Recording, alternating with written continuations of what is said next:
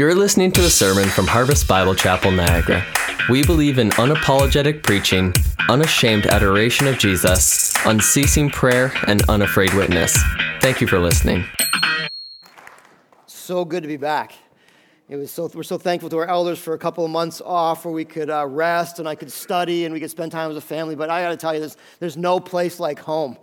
And uh, we got to visit some other church, and every time we walk out, I was like, ah, not home. It was okay, but not, not home. And nice people, not our people, you know. So it's so good to be back. We've missed you a lot and been praying for you, and I can't wait to open up God's Word uh, together with you uh, again. This is a special place. It's amazing to be, uh, as the song said, just where I'm meant to be. As we sang that first song, I was like, man, that's just a confirmation of the Lord. This is where we're meant to be. And it's so good to have that uh, today. Uh, before we get into the text this morning, I know you want to get there because you're eager to get to the text, right? So Exodus 33 is where we're going to be. Exodus 33, you can look, uh, start looking at that up in your Bibles. And if you don't have a Bible, uh, ushers are coming down right now to give you a copy of God's Word. We're going to be in Exodus, actually 32 and 33. Uh, before we get to, one of the things we're looking forward to is, again, is Easter this year. Just a quick Easter announcement. It's only one month away. And uh, we're really excited to come and, and to really dedicate a, a good portion of our month and our week to just focusing on the cross and all that Christ has accomplished for us through the cross and through the empty tomb. So Easter services, here they are. Uh, Good Friday at 9 and 10:30, one hour services, full childcare this year. And then Easter Sunday, moving the first service up, so we're not rushed, 8.30 and 11. So two services on Easter Sunday. And also baptisms at Easter. We have a bunch of people signed up for baptism. And so it's going to be a powerful Sunday. And we encourage you to, to, to get excited, start praying, invite your friends and family. We'll have invites for you. Uh, we're really looking forward to all that God has in store for us this Easter, one month away. Start praying already. This is a time where God brings people to church that can hear the gospel for the first time. Last Easter, we had almost 900 people over two services, Easter Sunday people who heard the gospel. We're planting seeds. We're not in charge of bringing those seeds uh, bear fruit. We're in charge of planting them, right? God does the rest. So pray hard, invite people. Also want to uh, encourage you. I know there's a lot going on Easter Sunday or Easter weekend with family get-togethers, but it's also a great time to, to serve the Lord. Don't just come in and get and get uh, what you can get out of it. Serve the Lord. And so we're going to keep our regular serving rotations going on um, throughout the whole weekend, uh, but we're going to break it up differently. Good Friday, uh, teams uh, one and two. So, first service, Good Friday, team one, second service, team two. And then Easter Sunday, first service, team three, second service, team four. So, everyone's just serving once on the weekend. If you all be committed to doing that, that would be fantastic. That way, we're not scrambling, we're not having people miss service and all those things. If you just commit to serving once on your regular team, that would be great. If you could rearrange your stuff uh, for the Lord, I'm sure He would be more than honored by that as well. And so, looking forward to a good uh, Easter Sunday. But um, Let's get to the text. I'm excited to share with you. Just bear with me this week. I haven't prayed, I haven't preached in like two months, and so it's all stored up in there. And so I'm well aware of that, and I've tried to get my notes down to a regular. It's, it's going to be hard. So uh, I'll try to speak faster, but I might be a little longer. Is that all right? Excited. Um, a lot of time to reflect over two months. And it took me a good month to kind of wind down a little bit and get to a place of relaxation, to be honest, but a lot of time to reflect and just think about all that God's done in seven years. We moved here seven years ago in February, all that God's done in seven years. And I want to be honest, it's, it's a little bit overwhelming, but it's also awesome.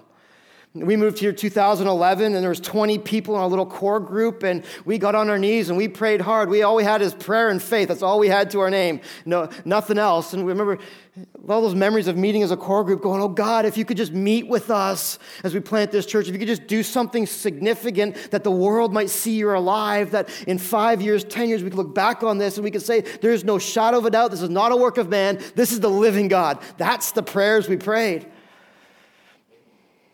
October 2nd, 2011, we launched and standing out in the foyer, pouring rain. Brian McGrath and I are going like, is anyone going to show up? And I was like, I don't know, but I know what we're going to do. We're going to worship the God with all that we have. And I'm going to preach my heart out. It's not going to change. And then God filled that room that first Sunday, and He just kept do, keeps doing it and doing it and doing it. And uh, last year we had between five and seven hundred people every Sunday, average of six hundred people, upwards of over seven hundred people on a Sunday morning. Who does that? Only God.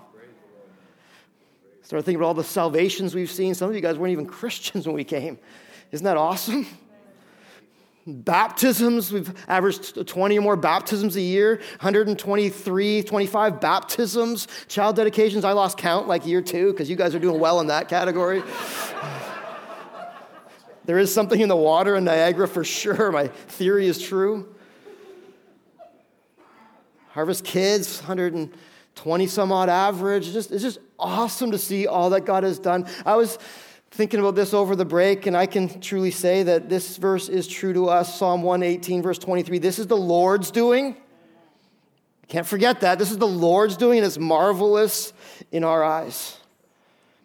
It's just been refreshing to the soul to think back. I remember, we just celebrated Zach's 14th birthday this past week. He was six when we moved here. Where did that go? God has been good to us, more good than we deserve. Spend a lot of time being thankful. Just being thankful for God bringing us here, for God allowing us to see His goodness and His glory. Some people don't see stuff like this happen in a lifetime in a church, and we're seeing it firsthand. We don't get the credit for it as God. Also, spend a lot of time not just looking backwards, though, thinking, okay, God, here we are, six and a half years. Where are you taking us? Where are we going? What do you want to do in our lives? Where do you want to take our church? And, and how have you uniquely placed us in Niagara that we can make a difference? We don't want to be just like the old men in Tim Hortons on Saturday morning that just glory in the revel in the glory days, do we? We want to see what God has in store for us. You look, you drive with your looking in the rearview mirror for long enough, you're going to hit the ditch. And so we don't want to just look in the rearview. So I'm praying, God, give us fresh vision for where you're taking us. Show us what you want to do in our lives, in our church. And He kept bringing me back to the same passage we started with. And I kept going, okay, that was good two, seven years ago. What, what about now? And He kept bringing me back to the exact same passage I preached when I preached my first message for Harvest Niagara. Exodus 33. It's the driving force behind our church. It's the vision for what we're all about. And it's not about even buildings and bigger congregations and all those things that we like to make it about. Here's what it is to be about that we're going to be about for the next 60 years. I'm bringing us back to reboot day one. Here's what it's about it's about seeking God's presence and God's glory as God's people, putting our hope and trust in Him alone. And the vision hasn't changed at all. In fact, I'm more passionate and persistent about this than I ever have been. This church is about the glory of God. Our lives are about the glory of God and nothing else. And so we're going to preach, I'm going to preach the same text I preached day one, Exodus uh, chapter 33. But as I got into studying a little bit of context this week, I realized that, man, 32 has a lot of good stuff for us as well. And so I came up with about six sermons, but I'm going to kind of cram it into one. But this is the foundation of what we're aiming for at Harvest Niagara. Point number one you can put in your notes is simply this as we look at chapter 32, a quick bird's eye view of this God's people worship and trust in God alone. I'm going to add this word God's people must worship and trust in God alone. You're thinking this is a no brainer, isn't it? It is, but isn't it easy to get our focus and our worship and our trust all mixed up and in all the wrong places? Isn't it easy? Because we see in Exodus chapter 33 with the Israelites, what a grave, truly grave mistake it is to take the focus and the worship and the trust off of God. But yet, that's exactly what the Israelites do. And let's be honest, that's exactly what many churches do as they live their lives. So many churches start strong and fizzle, start strong and fade, start strong and wander. And, brothers and sisters, we do not want to be that church. So, some great reminders and some great warnings in chapter 32. Let me give you a quick overview of the chapter, just hitting a few verses to draw this out. Here's what we're about we're about worshiping and trusting in God alone. This is the vision of our church. We don't have these great big plans of how many buildings we're going to have or how congregation size. Our vision for our church that we're going to be people who trust and worship in God alone. Here's the context of Exodus chapter 33, which we're going to get to in a minute. Remember back to Exodus chapter 19, Moses gets a summons by God to go up on Mount Sinai and, and get the Ten Commandments. And so, so Exodus 20 is the Ten Commandments, but the end of chapter 19, it's like magnificent scene. There's thunder. God puts on this light show to show his awesome glory and power. There's thunder, there's lightning, there's a smoke machine, there's fog. There's trumpets going, the bands in the background, and all God's people are standing around the holy mountain going like, whoa. God, they consecrated themselves. Remember, they couldn't touch the mountain because God is so holy, so set apart, so otherworldly, other, from another world. They couldn't touch the mountain or they would die. So they're kind of standing around there in awe. Moses gets like, come on up here, Moses. Moses goes up on the mountain for a face to face with God. In that time, he gets the Ten Commandments plus other instructions that God gives him for his people. Of those instructions is, is um, a clear mandate for how the temple is supposed to function and operate so that God can be properly worshiped by his people. So Moses in this, this glory zone. God's people down on the ground, if you remember. They're getting all answers. Was like, well, I thought Moses was only be like 10 minutes or something. It's been a long time up there. Where is he? And so while God's giving Moses, here's how you properly worship me, his people down below, how messed up are, are they, are we? They're going like, hey, hey, Aaron, Moses isn't here yet, and God's not on our agenda, our timetable, and so why don't we get, Aaron, we want someone to worship. Aaron's like, well, why don't you give me all of your jewel, your gold jewelry? I'm going to make this golden calf. We'll worship this golden calf. Bad plan, don't you think? And you're thinking like, what? Just a few chapters, they were like, ah. Now they're like, forget that, let's get a golden calf. Like, how do, crazy how us humans are so fickle. Get this golden calf going, and people in verse 4 start even saying to these, to Aaron, These are our gods. These are your gods, O Israel, who brought you out of the land of Egypt. They're putting all their hope and their trust in this golden, inanimate object instead of the living God. Aaron saw this. He built an altar before it, and Aaron made proclamation and said, Tomorrow shall be a feast to the Lord. And, and so God's people are all in this weird place of they used to worship God. Now they're worshiping this, this golden calf. And make a long story short, God sees us from up above, and he's like, Moses, Moses, get down there. There's something going down in the camp. Moses comes bundling down the mountain, and he's got the Ten Commandments in tow. And Joshua's like, is this like, are they singing like a war cry? And uh, worship, what is this going on? This, this war cry is they're worshiping a golden calf. Moses is so exasperated, he slams the Ten Commandments and breaks them. Can you imagine those precious words ever putting on a tablet? He smashes them, and, and God's not even ticked at Moses for that.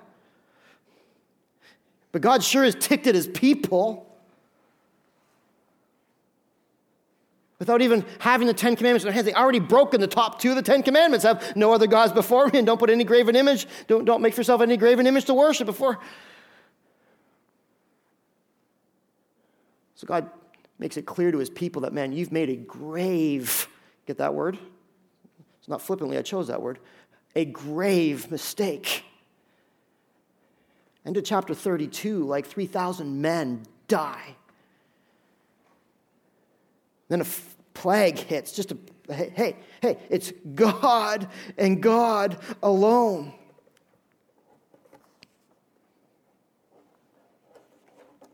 Crazy how God's people in book of Exodus are so quick to exchange the glory of the living God for an idol, for something else says in Acts that they were really going back to Egypt with this. Romans chapter 1, they're exchanging the glory of God for the glory of something else. How foolish. How foolish. How. You know what the word is. So get ready for chapter 33. I'm reading this. I'm like, man, this, this really sets up the context for chapter 33. And, and really, and Moses' urgency to seek God and God alone comes from the realization that, man, man, if we seek anything else, it's the worst mistake we could ever make in our lives. And, and brothers and sisters, before we're too hard on the Israelites here, before we get too hard on like how horrible people they are, let's be honest. Like, isn't it easy to start making for ourselves golden calves in our hearts? Personally, but also as a church? Well, I've never made a golden calf. Really? Well, maybe think about this. When was the last time that you maybe started putting your trust in something other than God to be the sustainer of your life? Put our trust in people all the time, right? Other than God. We, we, we, our moms and our dads and our kids and our friends and, and even our pastors. What a horrible mistake. Our hope is in God. We're putting our trust in our possessions and our bank accounts, and well, uh, everything's good today because my bank account is full. But as soon as those stocks start going down, oh my goodness, right? where's our hope really at in these things? Even, even as a church, isn't it easy to start putting our hope in the wrong things other than God? You, you know why churches go backwards? Instead of forwards in their pursuit of the things of God and seeing the glory of God is because somehow I think God shows up in church and he makes all these great things happen. Somehow we as people start taking credit for it and, and we as people start, start getting our hope in all the wrong things. Well, I go to the church with the, the big number of people. Who cares? Well, I go to the church with a great big worship band and then we gotta go because of the great big, who cares? We just had a great big Christmas offering. That's where our hope is. We're financially, who cares?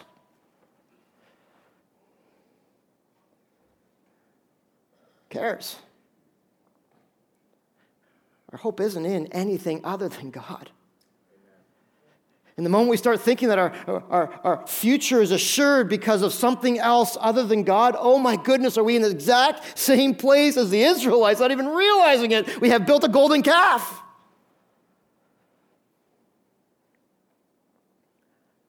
I'm not saying we have, I'm just saying let it be a warning that may we never do that. Moses burns that thing down. Remember, scatters the ashes, makes them drink it. Our hope's in God. All this even talk with me, one day we'll have a building. Our hope is not in a building. One day having a building, it's not there. Our hope is not in having a next year, having 100 more people than this year. That's not where our hope is. Our hope is in Jesus and, and seeking God and, and, and living our lives the way God wants us to live and worshiping Him alone. We come to worship. We're not, we're not crafting up an idea of worship that's not of the Lord. We're, we're not worshiping the worship band. We're not singing to a tune. We're worshiping God. At least he does for us to even be like the Israelites and make worship something other than it is. I don't like that music. Who cares? It's about the Lord. We're here to worship God. You've seen the tendency of some people to, to start, well, I used to enjoy worshiping God, but I'm kind of bored with that now. So let me kind of make God the way I want him to be. If It's not perfectly aligned with the scriptures. Let me worship that version of God. That's a golden calf. make us uncomfortable some of the pictures we see of God in the Bible, like even the end of chapter 32, where people are dying because of improper worship. This is the God that we worship, all glorious, all powerful, all holy, awesome God of the heavens. We bow to God alone. And our trust in moving forward is in nothing but God alone. It's not in our elders, not in our staff, not in our pastor. It's in God alone. Amen? Let's be reminded of that today. I'm not scolding you today, I'm reminding you. I, even as I sat many nights just awake before the Lord and just asking God to fill me and praying and asking God for vision, directions, reminding that my hope can even get in the wrong things so easily. My hope is in God. It's not in church growth. It's not what other people think of you or me. It's, it's in God. So, chapter 32, I encourage you to read this over because I think it'll be a refreshment to your soul as you check your own heart before the Lord and say, Am I worshiping God and God alone in the way He desires? Luke 4 8, when Satan was tempting Jesus, Jesus said to him, You shall worship the Lord your God, and only shall you serve him. Day one, I told you this. Day, whatever day this is, six and a half years later, this is still our goal God and God alone. We worship God and God alone. But look where this takes Moses now into Exodus 33, where I want to spend most of my time. Look where it takes Moses. So at the end of chapter 32, beginning of chapter 33, God says to Moses, after all of that hoopla, after all of that lesson learned, God weeded out all those who were not going to go according to his desires, his plans. The Lord said to Moses, Depart, go up from here, and the people uh, whom you have brought up of the land of Egypt, to the land of which I swore to Abraham, Isaac, and Jacob, saying, To your offspring I will give it. So God saying, Hey, you know what? In spite of your faithlessness of the people, I'm still going to be faithful to you. I'm still going to honor my promise. So get going, Moses. Take the people and get going. Verse 2 I'll send an angel before you and I will drive out the Canaanites, the Amorites, the Hittites, the Perizzites, and the Hivites, and the Jebusites. Go up to the land flowing with milk and honey, but I will not go up among you, lest I consume you on the way, for you are a stiff necked people. God is ticked. Oh, God doesn't get angry. God gets angry, rightfully so. You can see the grace of God at the end, but God gets rightfully so angry. So here's the picture. It's like God with his people. The people are having this little fight, whatever. And it's sort of like we do with our kids when we go for a walk or a hike and they start acting up. You're like, stop, it, you go ahead or I'm going to kill you and leave you in the woods. you keep going, I'll catch up, but go before I snap. I know you've never done that. I've never done that either. Just hypothetically, you know what I'm saying? Hypothetical here. That's what God's saying. He's like, you know what? Go. He was going to consume them earlier, and Moses was like, Please, God, don't. He's like, Okay, I won't, but you get going. I'll catch up. Look at verse 4. When the people heard this disastrous word, see that? I think the disaster came at chapter 32, don't you? When all those people died, 3,000 people died. Ah, for the people, this is the disastrous word. You mean you're going to send us without your presence? Are you kidding me? They mourned.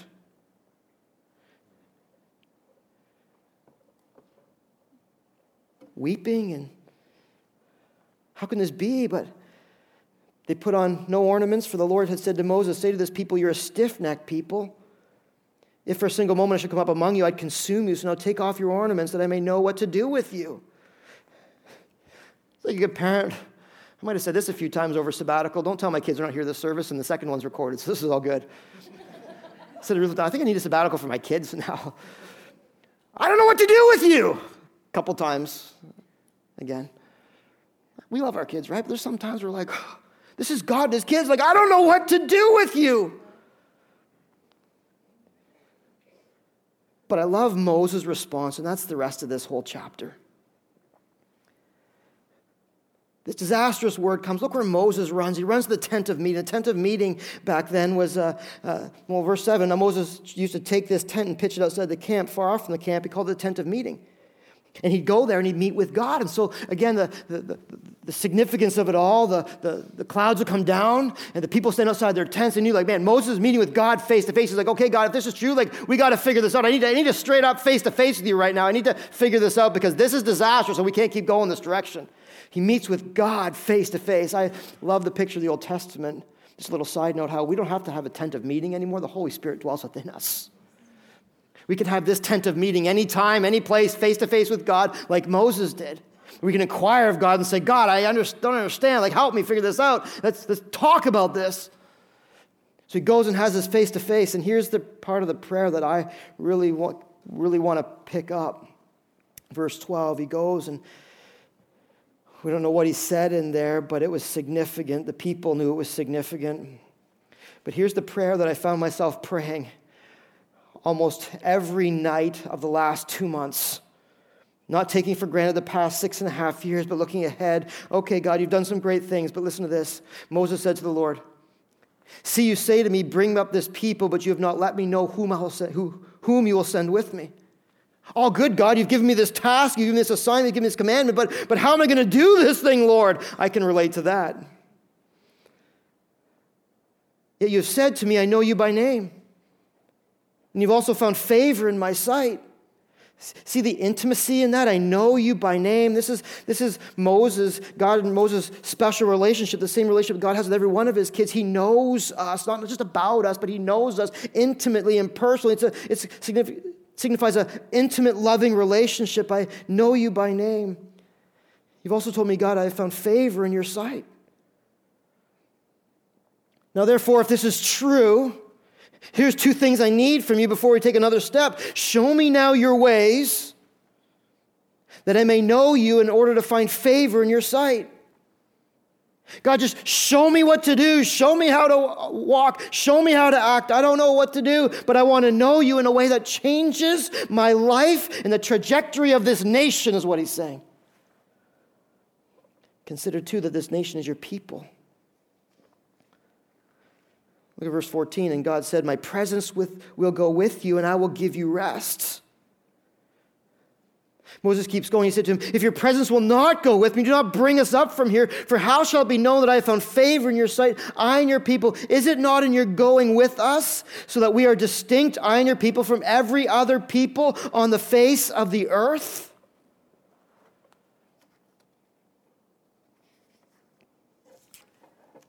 This is the consuming passion of God's people. You know what God's people are all about more than anything else? More, all about the presence of God. This is the second thing you write in your notes. This is what, where we're going as a church. We are going to be a people passionately consumed with the presence of God because God's presence is all that matters to his people. It's God's presence that matters to us more than anything else.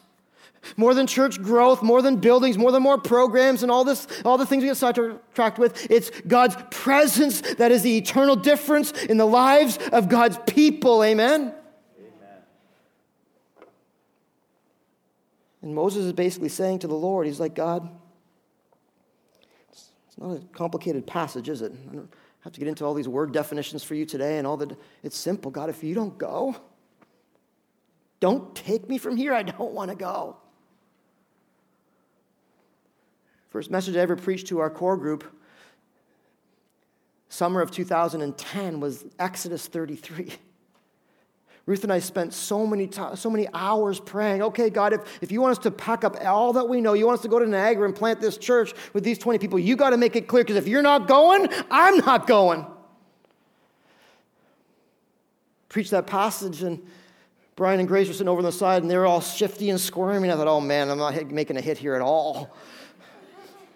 All awkward and uncomfortable. And I totally misread that. Brian came running up to me after. He's like, That's the same prayer we've been praying about this church. Became the foundation of our church. First message I ever preached in this to our people was the same thing. Oh, what's this about? It's about going with God in God's presence and seeing the manifest presence of God lighting up the hearts of his people. Because if he's not going, we're not going. This isn't going to be a man made endeavor. This is my thoughts. This is a God thing or a nothing thing. I'm at the same place today. With greater urgency, I think. God, if you're not going with us for the next seven years, don't take us up from here. Like, dissolve this church, do what you got to do, but don't take us up from here. That's going to fail. That's not going to be a good plan. That's going to be frustrating. It's going to be hard. There's going to be no fruit. If you don't take us, don't send us. I know some of you are like, wow, that's pretty crazy. It's true, though, man. That's how desperately we need God God's presence. Remember when I was a kid? I think I shared this story with you before. Remember when I was a kid? Um, our great big family outings used to be uh, these camping excursions in, uh, in our backyard. And so what we do is have a little pizza party and pop, and we set up. We had two little tents, two little like one man tents, but we fit my dad and myself in one, and my sister and my mom in another one, and we put them close by, and we'd have these. This was our this was our great big family excursion, camping in the backyard. We used to have fun with them. And we get all settled in and it'll be all fun. You know, go back and forth. Good night, good night. Shut up, you know.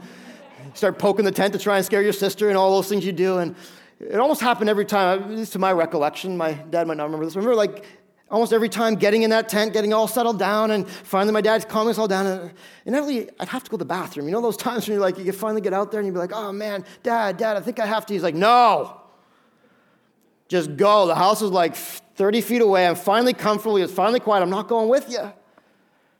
Remember as a kid, you're peeking out the back, in the back of your tent towards the house, and it wasn't far, and there was, we were in a city, so it wasn't in, in the country or anything, but I remember just like, man, it, it was the scariest thing in the world to run 50 feet from the tent to the house. Remember that?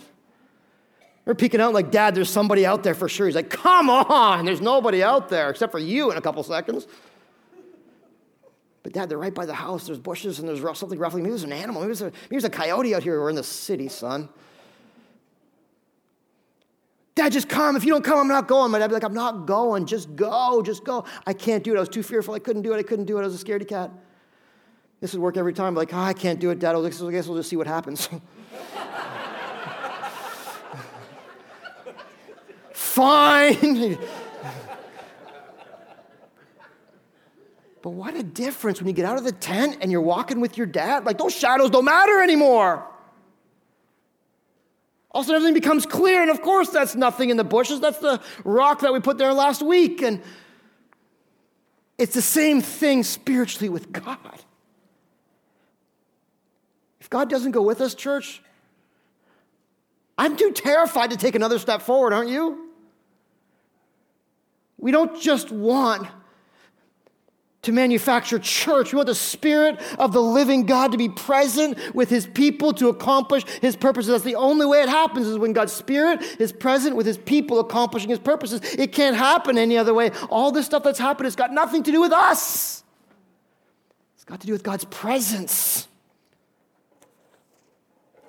Here's what it means to walk with God, moving forward in His presence. It means this, and I want to recalibrate our hearts to this because I think we started with this and somehow we've morphed away from this over the last six and a half years. Not totally, but there's not the same urgency for these things that we had seven years ago, we don't have the same urgency for these things we have now. We might talk about them still, but I don't see the same fervent passion in our church. I didn't see it in my own heart until I stopped and took a break, and God showed me you're not as passionate about the same things in the same way. You got to get back to what matters most. And here's, here's what it means to move forward with God, seeking His presence. It means this we are desperate for God's presence as a church. We have to be desperate for God's presence as a church. More than anything else, we have to pray the prayer God, I want you to be alive and well in my life, in my church.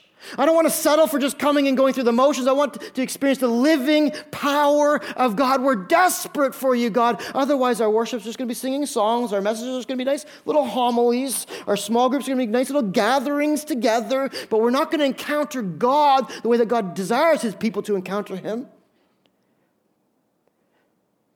It's an urgency for the presence of God. Let me ask you this Do you wake up urgent for the presence of God in the morning in your own heart? Do you come to church on Sunday morning with an urgency for the presence of God? I know we did seven years ago. Do we now? Or has it become all commonplace to us? Well, of course, God's done it. He's going to do it. Here's what I pray every Saturday night God, don't fill our church just with bodies. Fill our church with the presence of your Holy Spirit. That's what matters most. I don't care if there's 500 people here or 10,000 people here. If God's presence isn't here, we fail. I want to encourage you to get back to the urgency of praying and seeking the presence of God in your life, in our church. Here's the second thing it means is it means we we have a determined need for God. How is Moses so desperate for God? Because he's, he is determined in his heart that he needs God. God's just not an add on to Moses and his people. This is a, a necessity, like breath is to our lungs, God's spirit is to his life in the church. We need God. John chapter 15, verse 5, you know what? I am the vine, you are the branches. Remain in me, and I in you. You'll bear much fruit, for apart from me, you can do do we really need God? Oh my goodness, do we really need God? Well, I'm desperate for God because I'm preaching, but you need to be just as desperate for God every single day. Apart from God, you can do nothing. Wake up in the morning and praying, God, I desperately need you today to help me live my life for the glory of God. I desperately need you to, to give me perspective and, and, and power for the day ahead. Coming to church, not just coming to expecting to be fed and, and you know, I'm going to come and do my thing and go home, but God, I'm desperate that you might use me even at church to minister to somebody else for the glory of God. Coming to serve and somehow thinking that you're going to serve all by yourself in your own power and make something happen, that's not going to work brothers and sisters. You can put a lot of service time in. Might see a lot of things happen, but you're not going to see the eternal life of God in you and others spring up. Reliance on God. That's what it means to move forward with God, seeking His presence, and reliance on God. Do you have the same reliance on God today that you first had when you were first saved? As a church, do we still have the same reliance on God? And we didn't know if anyone was going to show up. Now that we know five, six, seven hundred people are going to show up, do we still have the same reliance on God? Or we kind of back on our laurels going, oh, well, people are just going to show up and God's going to do it, He's going to do it. God, give us an urgency to be like Moses. God, if you don't go, I'm not going. Here's a third thing devoted to seeking God. Devoted to seeking God. I don't see it in the text here, but the phrase truly implies it. Moses at this place is like, God, I'm going to seek you and you alone. You're my top priority. It's not my desires, it's not my agendas, it's not what I want, it's what you want. You drive this ship and I'm going. God is our first priority. I'm going to seek God before any decision I make. I am going to make sure I am seeking God first.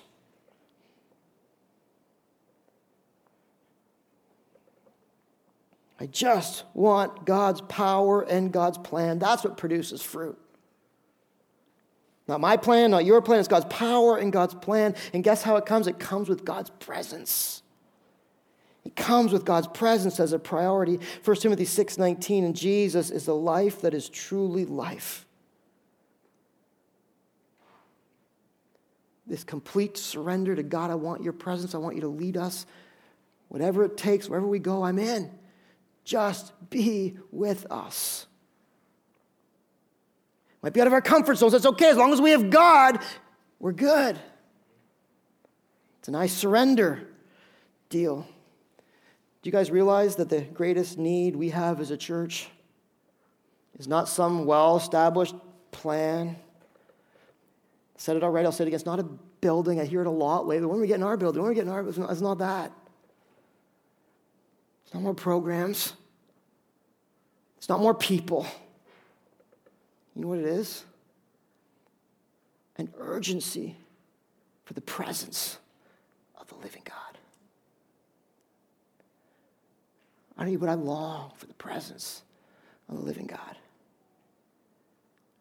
Long for it in our church.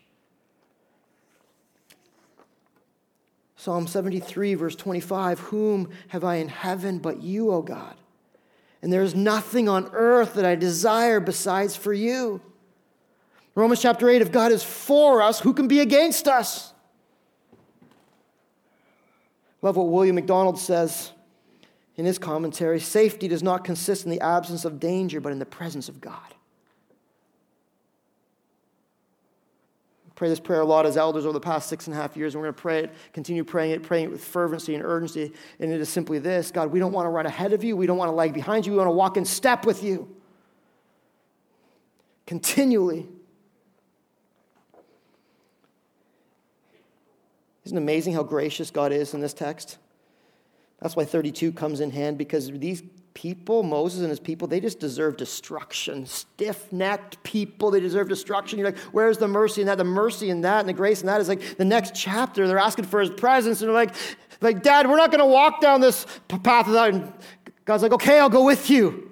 Why? Because he loves them still. And they are his kids. He can never disown his children. Amazing how in the last chapter, God was ready to breathe fire on his people. Now, through Moses' intercession, God's ready to protect them with a ring of fire.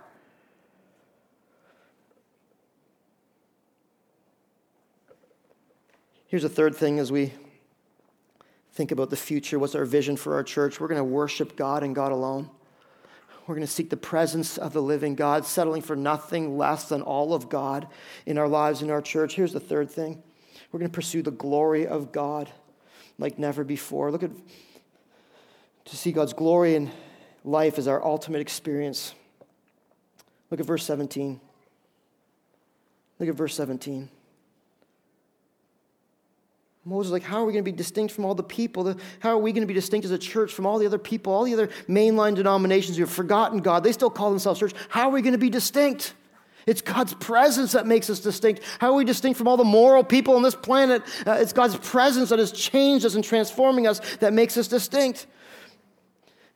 So now Moses says this in verse 17. Lord says to Moses, This very thing that you have spoken, I will do. For you have found favor, you have found favor in my sight, and I know you by name. He says it twice. You're mine, Moses. The, these are my people. I love them. I can't forsake them forever. I might be angry now, but my anger won't last forever. Look at verse 18, most powerful prayer in Scripture. Right here, Moses says this All right, God, if this is true, four words show me your glory. All right, God, show me your glory. Give me all of you, God. I don't just want a part of you. I just want a glimpse. I want all of who you are. Don't forget, Moses prays this. He's already seen the burning bush. He's already seen the cloud by day and the fire by night. He's seen God on the Mount Sinai. He's met with God in the tent of meeting. And yet we have this sense that Moses is like, okay, God, I want absolutely 100% all of you. I'm not going to be satisfied with anything less. Show me your glory. Give me assurance you're going with me. Show me the fullness of who you are. I just need to know the fullness of God. This is the ultimate experience in life, seeing the fullness of God. Moses' late night craving in this text isn't the bag of chips or the Big Mac. You know what his late night craving is?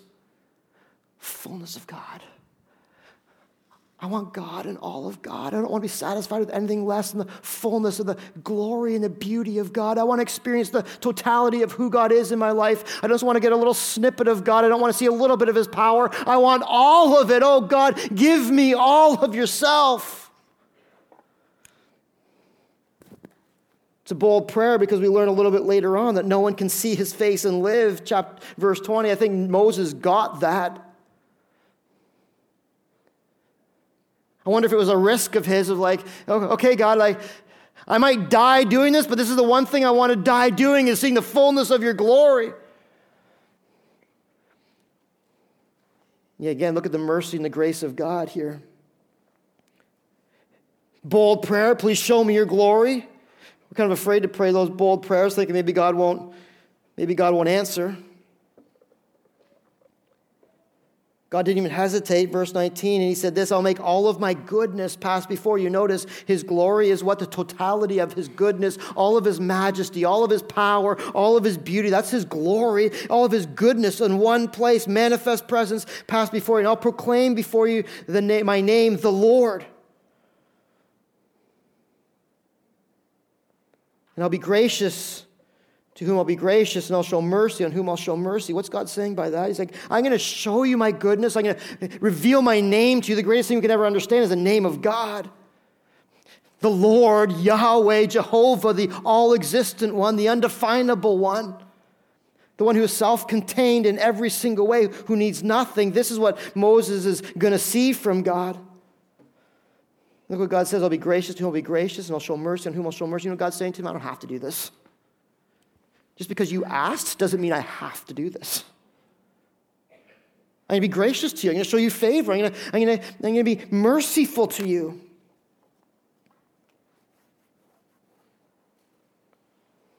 But he said, You cannot see my face, for man shall not see me and live.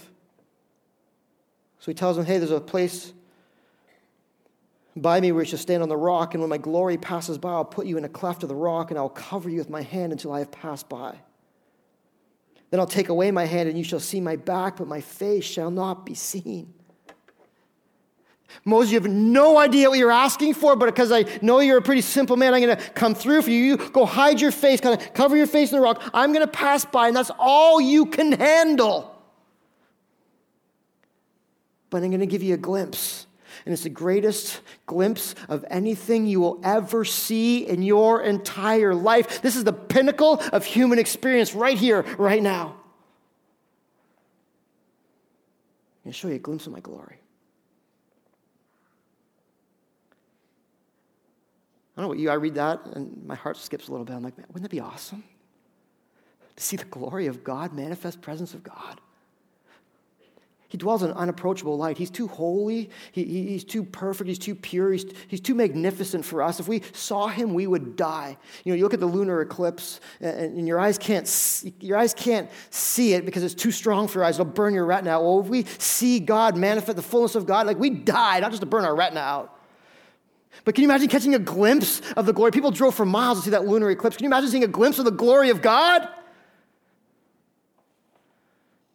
I've seen a lot of beautiful things in my life. I've been in the Rocky Mountains. I've stood in Phoenix, close to the Grand Canyon, not at the Grand Canyon, but seen a lot of the mountains there. I've been in the Nicaraguan rainforest. I've been in Jerusalem and some of the greatest things there. I've,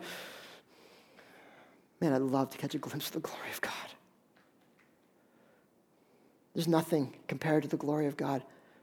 Here's what God's word says, though, to us. He says, although you can't see him physically, here's what God's word says that we can see God spiritually through our spirits as we, as we, as we first surrender our lives to God through, through Jesus Christ, repent of our sins, and put our hope in Christ. We can see a glimpse of the glory of God in our hearts. Our hearts can light up with the glory of God. It says in Matthew 5 that the, the, those blessed are those who are pure in heart, for they shall see God. It's, it's a glimpse of God here in heaven. It's going to be a full reality of God here on earth. It's full reality of God when we get to heaven. We can see glimpses of God here and now. And, and, and we don't want to be just satisfied as God's people going through life, going to church day in and day out, and never catching a glimpse of the glory of God in our souls. And this is what we want to pursue as a church. We want to pursue the glory of God. We want to pray along with, with Moses God, show me your glory. We've been praying it for seven years. We've seen the glory of God. How do we see the glory of God? Change lives. We see the glory of God through changed lives, through salvations and baptisms, and people having new perspective and, and changed desires. We see the glory of God every time we open up the Word of God and we read something that we understand that helps us, helps us be like, wow, God's awesome. That's the glory of God. We see the glory of God every time we, we pray and we see an answer to prayer. That's the glory of God. Oh, God answered my prayer. No, that's the glory, God revealing His glory to us. We see the glory of God when we come and we worship, and man, it's not just a song we sing, man, we get consumed with how great and how awesome and how good God is. That's a glimpse of the glory of God, which we're going to experience perfectly in heaven. Worship. We see the glory of God as, as even households make Christ the center. Don't pursue the things of the world and don't live like everybody else, but Christ is the center. We're going to live completely different. We've seen the glory of God, but brothers and sisters, how much more do we want to see? see the glory of God and walk our walk with God as, as sin is being destroyed in our lives and righteousness is being is replacing those old sinful habits. That's the glory of God. We see the glory of God when we open our mouths in evangelism and, and share the good news of Jesus, whether people accept or not. Like there's, you just, your heart becomes alive to the fact that God is real and God is doing something. And I, for one, don't want to stop pursuing the glory of God. Our job as a church is to bask in the glory of God and help as many people as possible see the glory of God around us. We, we can't, as a church now, come to the place we think we've arrived. We've seen all the glory that God's going to show us, and now we just coast the rest of our lives. No, look at Moses. He's seen it all. He's seen it all before, but there's, there's this insatiable desire to see more of God, more of God in my life, more of God in our church, more of God in our community. Yes, God, this is what we want. Show me your glory, Lord. Show me your glory, Lord. Show me your glory. Show me your glory, Lord. It's the greatest prayer you'll ever pray. Show me your glory. What your heart long for more than anything else in this life? More than more friends, more than accolades, more than big mansions and, and everything else? You know what your heart longs for? It's the glory of God. If you're here and you've tasted it, you know. More of that, please, God. I found myself praying that a lot over the last two months God, more of your glory. In me, God, more of your glory, more of sin being crushed in me, more of a desire for you in my heart, God, more hunger for your word, more hunger for prayer, more, more urgency for the things that matter most. In our church, God, may we pursue the glory of God. Maybe people passionately consumed with pursuing the glory of God. This is what God created us for. Oh, God, protect us from just coming in and thinking that we've experienced all there is about God. No more to learn, no more to grow, no more power to see, no more miracles to do in us and through us. Forgive us, Lord, for the times we've thought that. Protect us, God, from just coming in and thinking that now it is just to do church and live life like everybody else the rest of our lives. No, no, no, no, no. More glory, God, please. In our hearts and our lives. This is what pursuing as a church. Worship God alone. I want to keep going after God's presence and pursuing the glory of God. This is what we exist for. Reality is, 50 years after I die, no one's going to remember my name. I'm okay with that. But let's live our lives in such a way that there's many people sharing and seeing the wonder and the glory of God because of the lives that we live for the purposes of God. This is the core of a church. Yes, we have plans, we have dreams, we have visions, we have things that we want to do, places we want to go, but, but not if God's not going. Not if God's glory leaves. Not if God's presence leaves and God's glory is missed. You know the biggest detriment to every church today that is dead is they've forgotten to pursue the presence and the glory of God. Many churches start strong. Many churches have passion right off the top. That's easy. It's sustained faithfulness to doing and pursuing what matters most to God. Let's be the people that God can say, Yes, I want to pour my presence upon that they may see me and see all of my goodness flow through them into the ends of the earth. That the whole nations may see that God is alive and God is real. God's not done with us yet. God is not done with us yet. If God doesn't add another person to this church, I'm okay with that, but I believe God has much more in store for us than to sit back now and have our nice little Christian holy huddle here. Do our check marks, checking in, checking out, checking in, checking out, missing the presence and the glory and the worship of our God. So I come back renewed with this as our vision. What's the vision of our church? You can tell people, what's the vision of our church? This is it. What's your church stand for? This is it. We're, we're going after Jesus. We're going to worship him. We're going we're to pursue his presence and we're going to pursue the glory of God. This is it. This is what our church is about. Everything else falls into place. You with me? You with me? Let's pray a prayer of dedication right now. God, this is what we want to be about for the next 106 years.